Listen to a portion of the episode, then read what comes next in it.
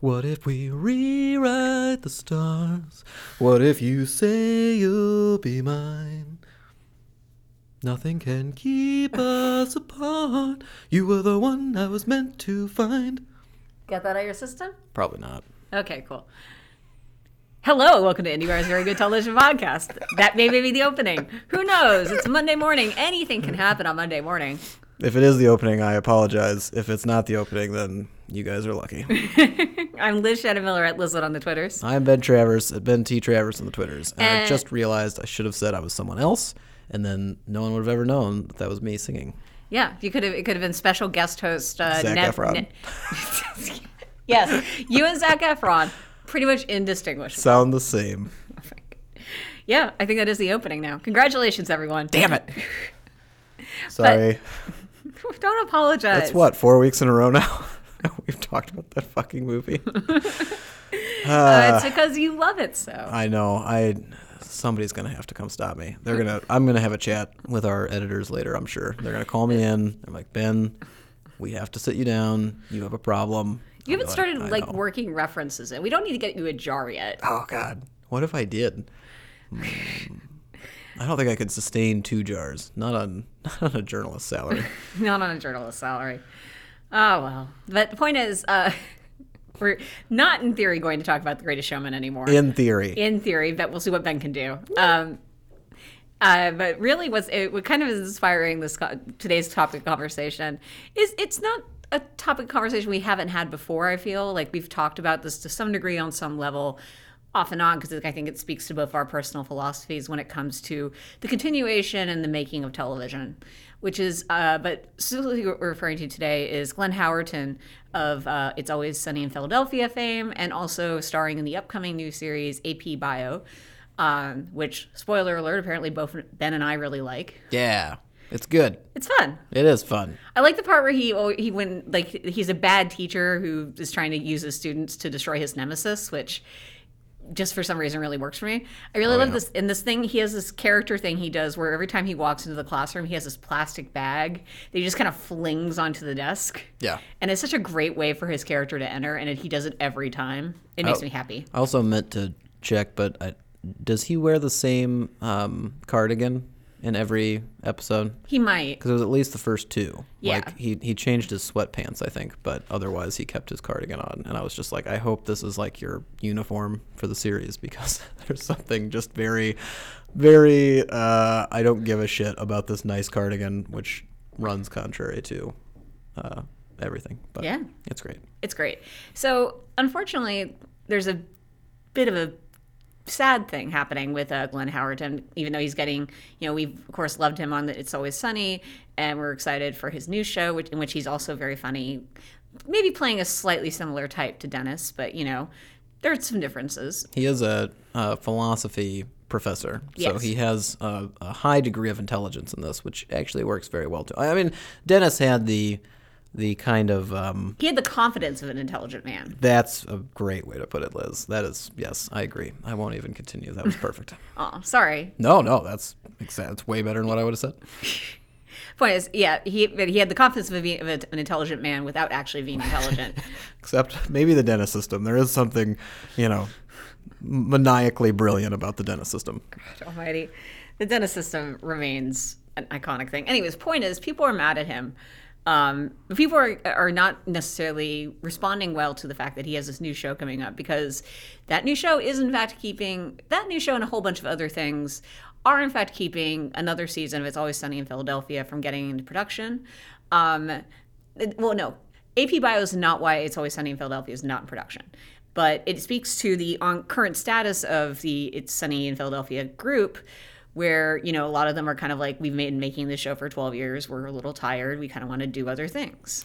Yeah, and it's it's it's one of those things too that's tricky because um, you know there's a lot going on. They are you know they are they have you know set a production start date for the next season. They're going to try to get it out in the fall. Like there's stuff happening, and it's just a, a question now that uh, of whether or not Dennis will return. Because at the end of last season, they set it up where he would not. Yeah. And uh, what's interesting is, I mean, it, it's just that the backlash is so strong. It's not even. It would be one thing if it would they were focused on the idea that Sunny was delayed or Sunny may not come back, or they could just be upset that, you know, maybe because this is setting a pattern, it could be ending soon and then, you know, we wouldn't have Sunny anymore.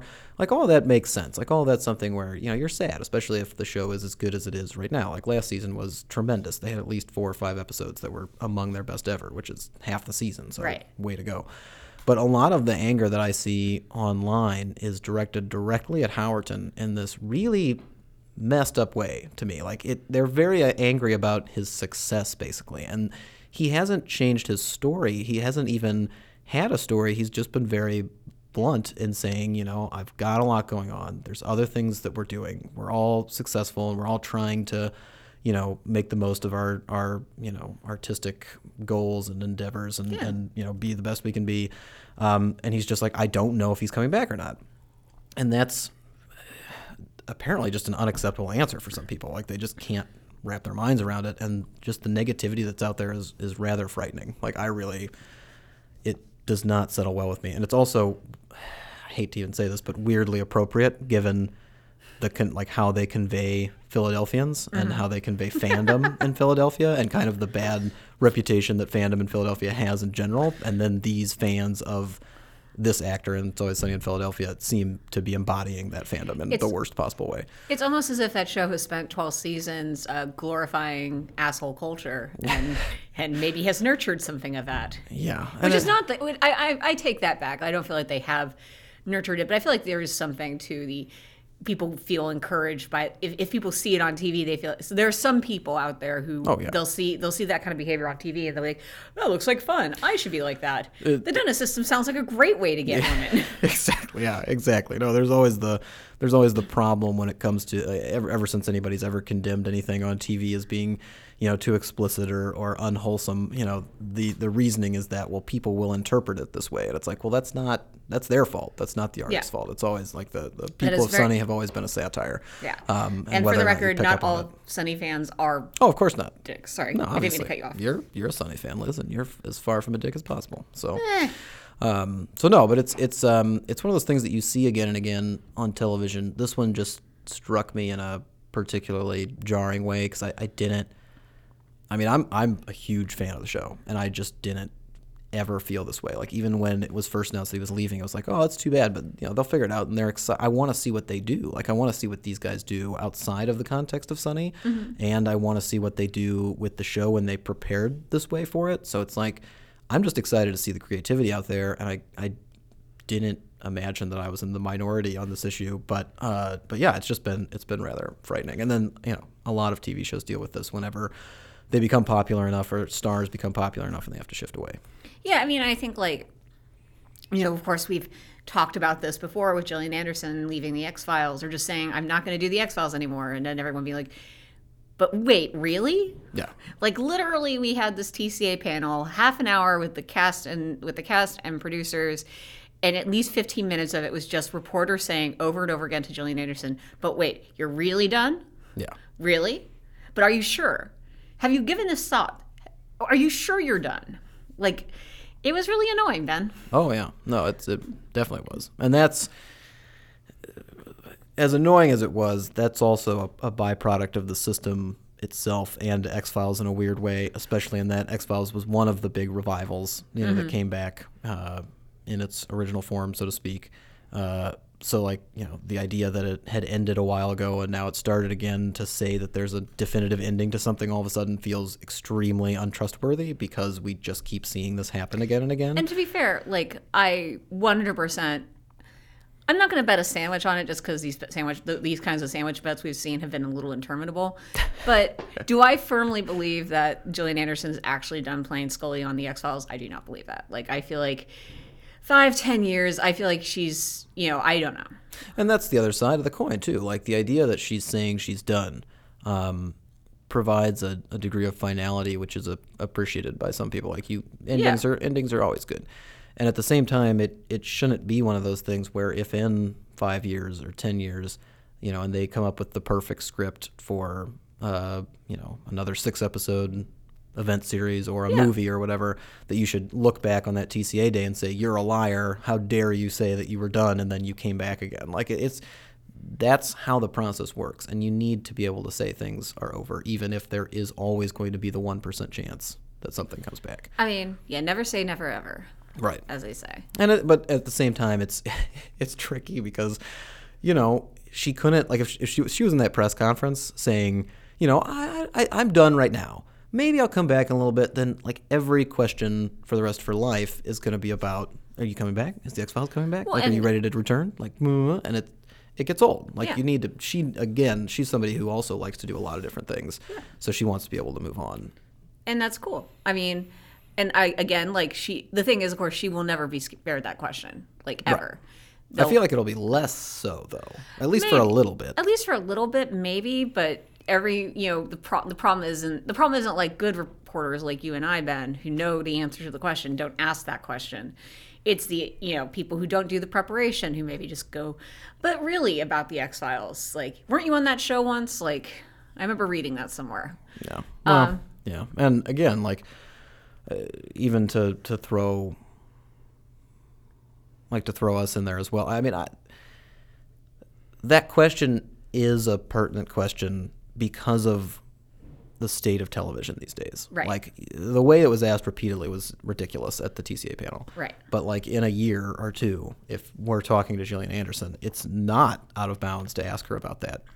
Like if she was going to come back or if she was going to return, because it's just always present. And if she, even if she provides that degree of finality again, she's like, "No, I'm done, I'm good," and you just leave leave it at that. That's fine. But this thing keeps cycling back. They've said they were done before. Everybody says they're done before. Everybody keeps coming back. It's terrifying. Here's here's the thing then.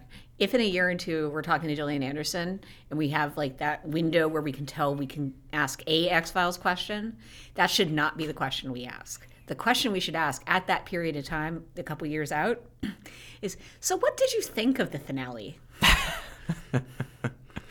Yeah. Well, yes.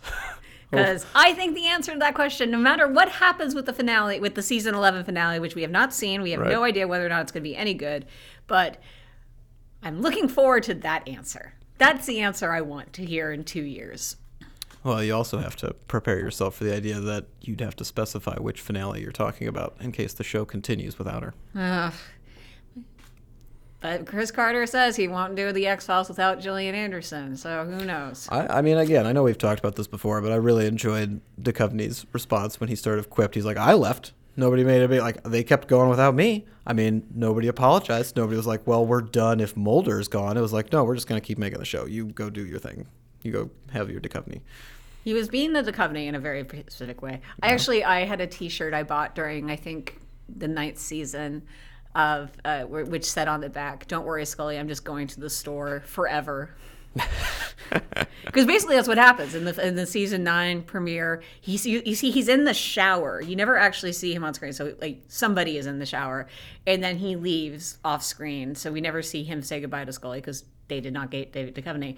And then like the following season of television, it's like her it's it's like there are teases about him including the infamous episode where he sends her an email and the email says the email subject line is like dearest dana Dearest Dana. have i ever made you read that it's it's it's so it the No. i have a screenshot of the yeah, the actual email and it's it's amazingly amazingly silly it's just like what who, who is this person writing why is Mulder calling Scully dearest Dana? Like, why is this? It's it's a very gushy gushy love note, and it's it's it's awful. Um, but then he comes back in the season nine finale for realsies and does immediately great Mulder like things like sneaking onto a military base and getting arrested and all that. So it, it ends on a strong note, but yeah, that that that they really did try to do the X Files without Mulder. And so I'm hearing, I'm, I'm here to say, David Duchovny, they couldn't really do the X Files without you. You should feel like you, you should feel like there's proof of that now, and very secure about your future with the show should it continue, which it won't. Interesting. Bold decisions liz. But i mean i, I think this does speak to like a to the broader issue because it used to be kind of about how if you if your tv show is big enough you'd kind of graduate to movie stardom. Like you, that would be your next step. Like you'd you'd reach a certain peak and you'd be like okay well now i'm ready to go to the movies. And Right. now that's not really the same case but the idea is, is still relevant and the like they everybody wants to just have more projects. Uh, actors especially like diversity and, and what who they're playing and, and what roles they're taking on and what projects they're involved with and their power dynamics on the on the projects, like especially if they're able to you know become producers and, and you know get their own work going. Um, but it, it's something that we're seeing. You know, I think we've seen enough where we should be better prepared for it. I guess like that we should be having. Um, better conversations about it or, or moving the needle forward in a way. I mean, it's it's again going back to Howerton. We've seen. I, I know he's doing press for his new show, so people want to talk about Sunny, and because there's still that kind of open-ended question, it's going to keep circling back in a way. Um, but it's just it's happened so much, and you see the same story over and over again, and I don't know if there's a demand for it, or if it's just stoking the fire, or if people are just that angry as they seem. Whatever I randomly update about it, but I feel like we should be better prepared by now. I think we should. I think we're hitting, we're running into two things here, which is you know, with, with fandom, there's this dark side where people get very possessive, and they're like, you know, they, these are you know, people get very possessive. People just want more and more of what, their favorite thing, and you get spoiled. Like you know, I'm not going to say oh, Sunny, fans have been spoiled. But I'm going to say there, there are a lot of comedies that haven't gone for 12 seasons of new of of new original episodes. Happy endings would be happy with uh, happy endings fans would be happy just to get one more season of that show. Um, I don't know why Happy Endings is always my go-to for canceled before its time because it got it actually got three seasons. Like I forget what's a good like first season show that got canceled even though it was Freaks too, and geeks, Freaks and Geeks.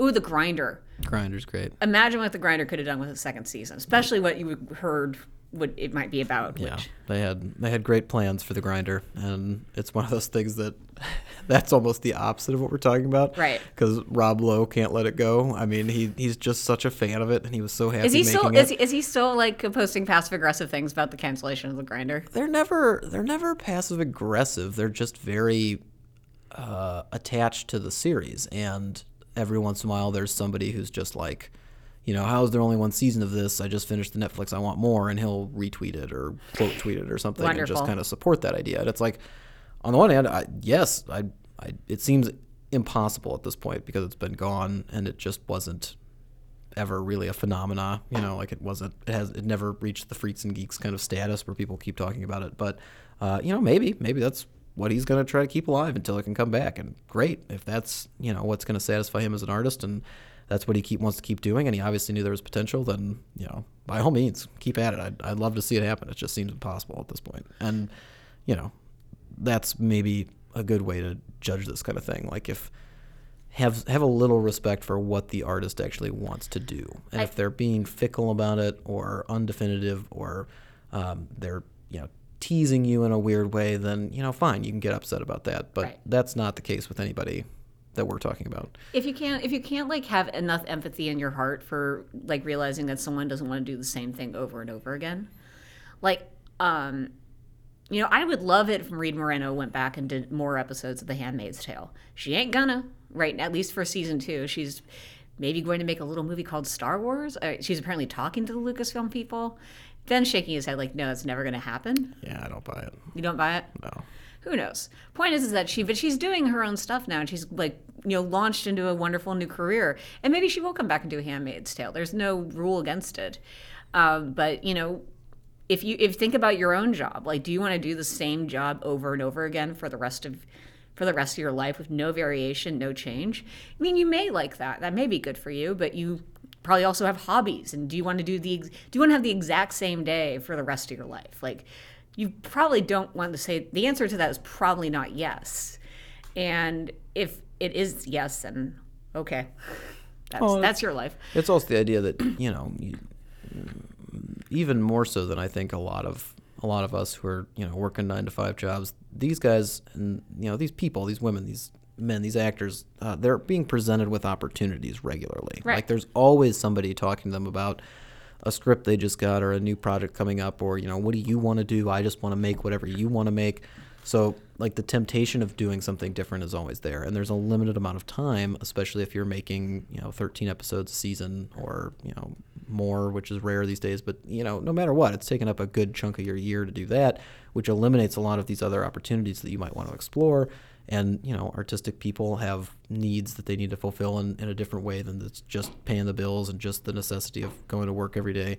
Um, so there's there's a lot that goes into it that um, you know I don't want to be I don't want to be too or like overly defensive of the very rich people who are pretty and make money on TV. Yeah. But uh, it it's gotten to the point now where it just seems crazy to me, like how People how how upset angry people they are. Yeah. Well, like, um, I mean, consider this. Uh, Wil Wheaton has written one, wrote once about how uh, when he was doing Star Trek: The Next Generation, he got cast in. I think it might have been. It was a Milos Forman movie. It might have been something. But it was like a really high profile costume drama type deal. It was going to be a huge. It was like a huge deal. It could have been complete career changer for him. And he all he needed was like one or two weeks off of Star Trek to fit it into his schedule, and they wouldn't do it. They wouldn't give it to him, and they recast the role. Um, and he talks, and you know, you know, especially like, and you know, also consider Patrick Stewart, who for years couldn't get a goddamn job, despite being one of the greatest actors of our time. Shut up, Ben. Um, I didn't say anything. yeah, that damn right you didn't. Um, but Patrick Stewart, Oscar nominations were accurate this year. That's all I'm gonna say. no, they weren't. That category was pretty good. such bullshit. Logan Forever. Fox didn't know what it was doing. Um, but uh, anyways, he couldn't get a role though because everyone, like serious directors, would tell him, "Why would I cast Pa- Captain Picard in my movie?"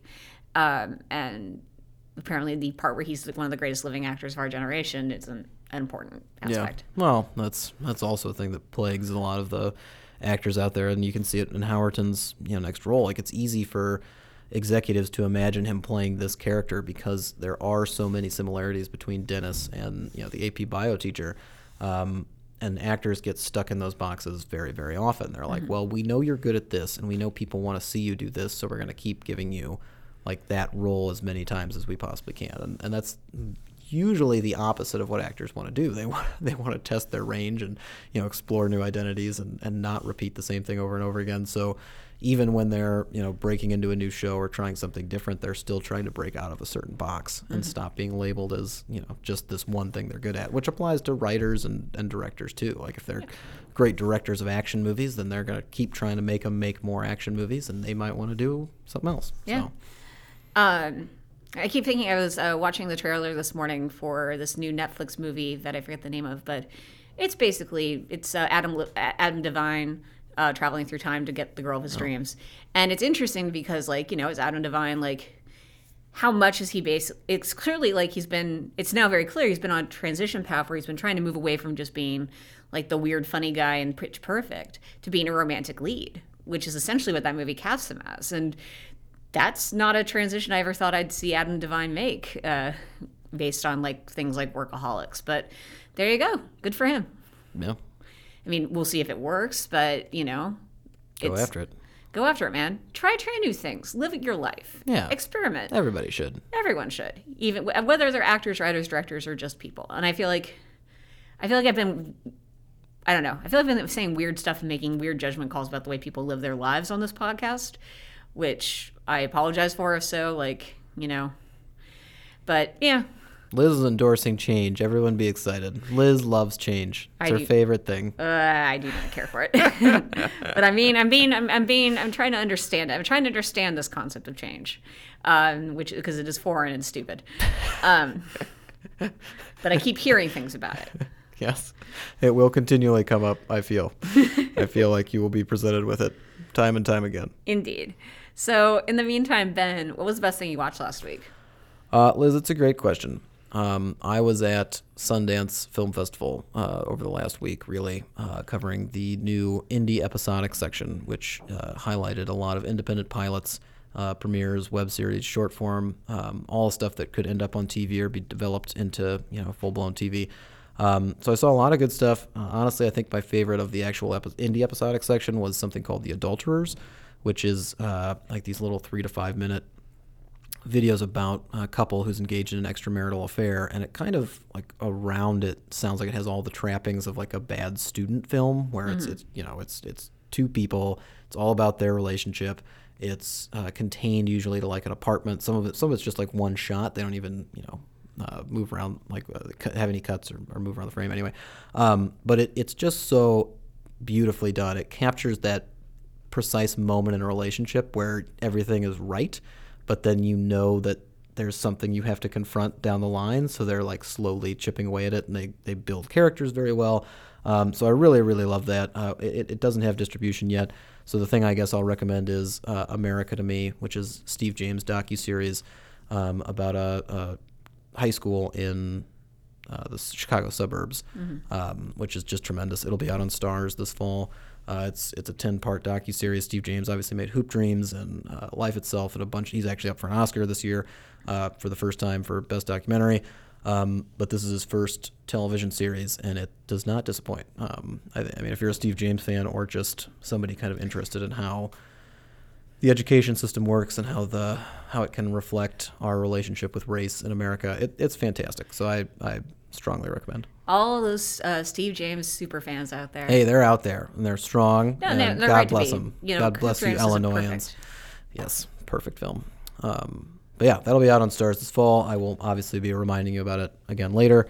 Uh, but that's kind of where I've been trapped the last week. So those are my picks, Good as picks. useless as they may be. Yeah. Uh, but Liz, what about you? What's the best thing you watched last week? Well, the best thing I'm going to say it's the best thing I watched last week, uh, though I don't know if I like it. um, I'm I'm kind of on the fence, but I'm about five episodes into Altered Carbon um, which is uh, it's coming out this uh, it's coming out this Friday as you listen to this on Netflix. It is a 10, 10 episode first season uh, created by a woman whose name I've I'm I never know how to say it, but she uh, co-wrote the movie Alexander with Oliver Stone. She's like been underrated. Big, yeah, and she's been like a she's been like a, in working in features for quite some time. I think she's done a lot of different stuff, and so this is this is her first TV show. It is uh, based on a it's based on a, a, a, sci-fi novel by a guy whose name I'm blanking on right now. I'm doing great. I've got all my notes. I'm, I'm super prepared for this podcast. Uh, it's on Netflix. They'll find it. It's on Netflix. You, you you'll probably have it shoved down your throat if you have any interest whatsoever in any sort of sci-fi. The algorithm will be targeting you because holy crap, did they spend some money on this show? Um, and it, it, looks great. Basically, it's a cyberpunk uh, thriller uh, set in the future where it's very very basically people's consciousnesses consciousnesses are stored on disks that are inserted into the back of their necks which means that if something happens to your body your consciousness can then be just put into a new body so it kind of changes the way we think about life and death um, great and it's um, also based and that's all that's like kind of the backdrop for basically what's essentially a detective thriller where a you know a guy gets set on the put on the case to solve a murder and there's a you know there's a there's the, you know the client and then there's the client's wife and then there's all these weird complicated factors. Uh, there's a, another the the main character is a guy who used to be a basically like a terrorist by the eyes of the society but he was like a very skilled tracker hunter type. And so his consciousness has been reinserted into a new body um, paid for by this super rich billionaire who wants him to solve this murder. Um, and yeah, it's I'm, I'm doing I'm, I'm kind of just like blabbing, uh, but basically think think Blade Runner, think hard think Blade Runner with more with more of a murder angle to it, um, and uh, lots of sex, lots of violence lots of uh, there's flying cars in the first episode so there's that. Um, and some some deep thinking about the nature of reality and the nature of consciousness and what it means to be alive. I, and the reason i'm saying it's the best thing i saw even though i'm not sure i like it is like i've found it to be not the most fun viewing. Like i feel like there's there's there's enough brutality to it that enough brutality enough like hard edges that it's it's it's it's a tougher view a viewing experience than I think I was expecting, but it is a like if you want hard sci-fi um, with a lot of with a lot of production value to it, um, it's definitely going to be one you're going to want to check out. So, as long as they talk about death, I'm in. I mean, they yeah, to some degree. It's it's a weird show. There's a lot of weird elements to it, but I think it'll be one we're talking about a fair amount in the next few weeks. Yeah, it is going to be on Netflix. It is going to be on Netflix, and it's already causing some amount of controversy. Uh, there are lots of naked women, often dying in particular ways, as they do. Great. Bitches, man. Well, always naked. They always naked. Uh, ben, what's the next thing you're looking forward to? Uh, the next thing I'm looking forward to is the return of Homeland. Um, Homeland is coming back February 11th uh, for its sixth season. Um, it's had it's it's had some strong seasons of late. I mean, I I liked last season. I think I liked four the best um, of anything since the first two. But uh, but no, I mean it's it's such a good show. Uh, they've sent us the premiere. I haven't been able to watch it yet, but um, but yeah, I'm I'm always interested to see where they take it because it's always a relevant discussion no matter what. And then they do um, such an excellent job of building, you know, just that compelling spy narrative into it no matter what they actually want to talk about in terms of real world issues. So, um, so I'm very excited. I will miss Rupert Friend uh, and uh, a few other people, but uh, for the most part, everybody's back. So, Homeland, get on it. I feel like I feel like the thing with Homeland is once it kind of like got over the hump of having to be like the best show on television, and it just kind of fell into its groove of being like a good, compelling spy thriller, like you said. Like I feel like that's kind of like it's kind of fallen, gotten into a nice rhythm. Yeah, I mean, it, it, it restructured itself a bit to become more, um, Sustainable. well, kind of, but more of like an anthology series in the way that there's a lot, their arcs are completed in a stronger fashion um, during the season than they were for the first couple, where they were basically just stretching out, you know, the, the one season arc a little bit further than it than it was meant to be. Um, but yeah, I, I still feel like they're not. I definitely feel like they're still ambitious. I don't feel like they've lost a lot of their desire to be considered among those Emmy level and Golden Globe Right. level, award level dramas. Um, but they've structured it in a way where they've kind of opened themselves up to tell more stories or tell whatever story they want to Mm-hmm. um, each season, or have a have whatever focus they need to have a focus on, uh, which has been which has been good. So Yeah, hopefully I- they can do it again. I don't mean to say that the show itself isn't good. I feel like there's just like there's that burden of having to be like the best show on television that can be a problem. Can can hang over you like an albatross or whatever the. I don't know how that metaphor is supposed to go. I don't either. Yeah. But Homeland coming Homeland. back. Liz, what are you looking forward to?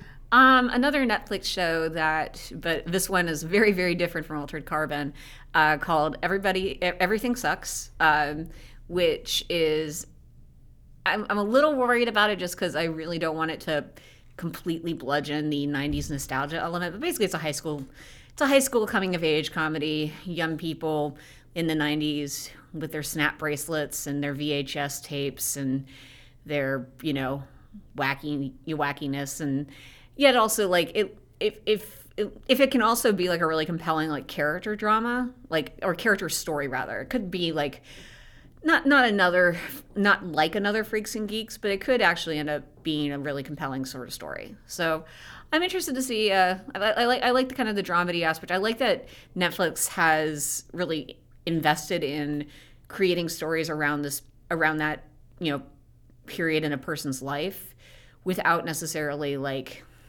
but finding new ways of doing it not being like really precious about it in terms of content like people can swear and so forth on these shows and i don't know It's not what not what Netflix is known for, being precious about how their shows are made.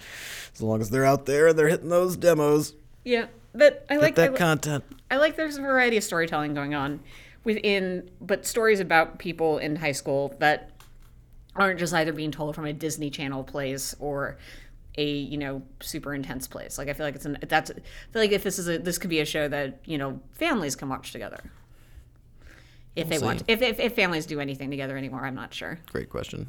yeah but that's what i'm kind of looking forward to Good um, pick. i'm sure there's a lot of other stuff coming up No, there's no TV anymore. It's all uh, over. Feb- I feel like February is going to be like sneakily awful. Like I think it's going to sneak up on us and kick our ass pretty hard. No, it's gonna be great.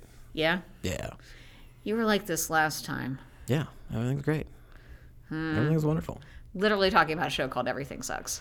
Yeah, but you know that's just one show, and they're often wrong, especially Netflix shows. So I'm excited for so many great programming. Here and Now is coming out. We got a new HBO drama from Alan Ball. It's gonna be Oh great. yeah, actually, you know what? I did watch a little of that this weekend. Excellent. Yeah, we'll have to talk more about it, but it was interesting. I liked it. It was bound to be.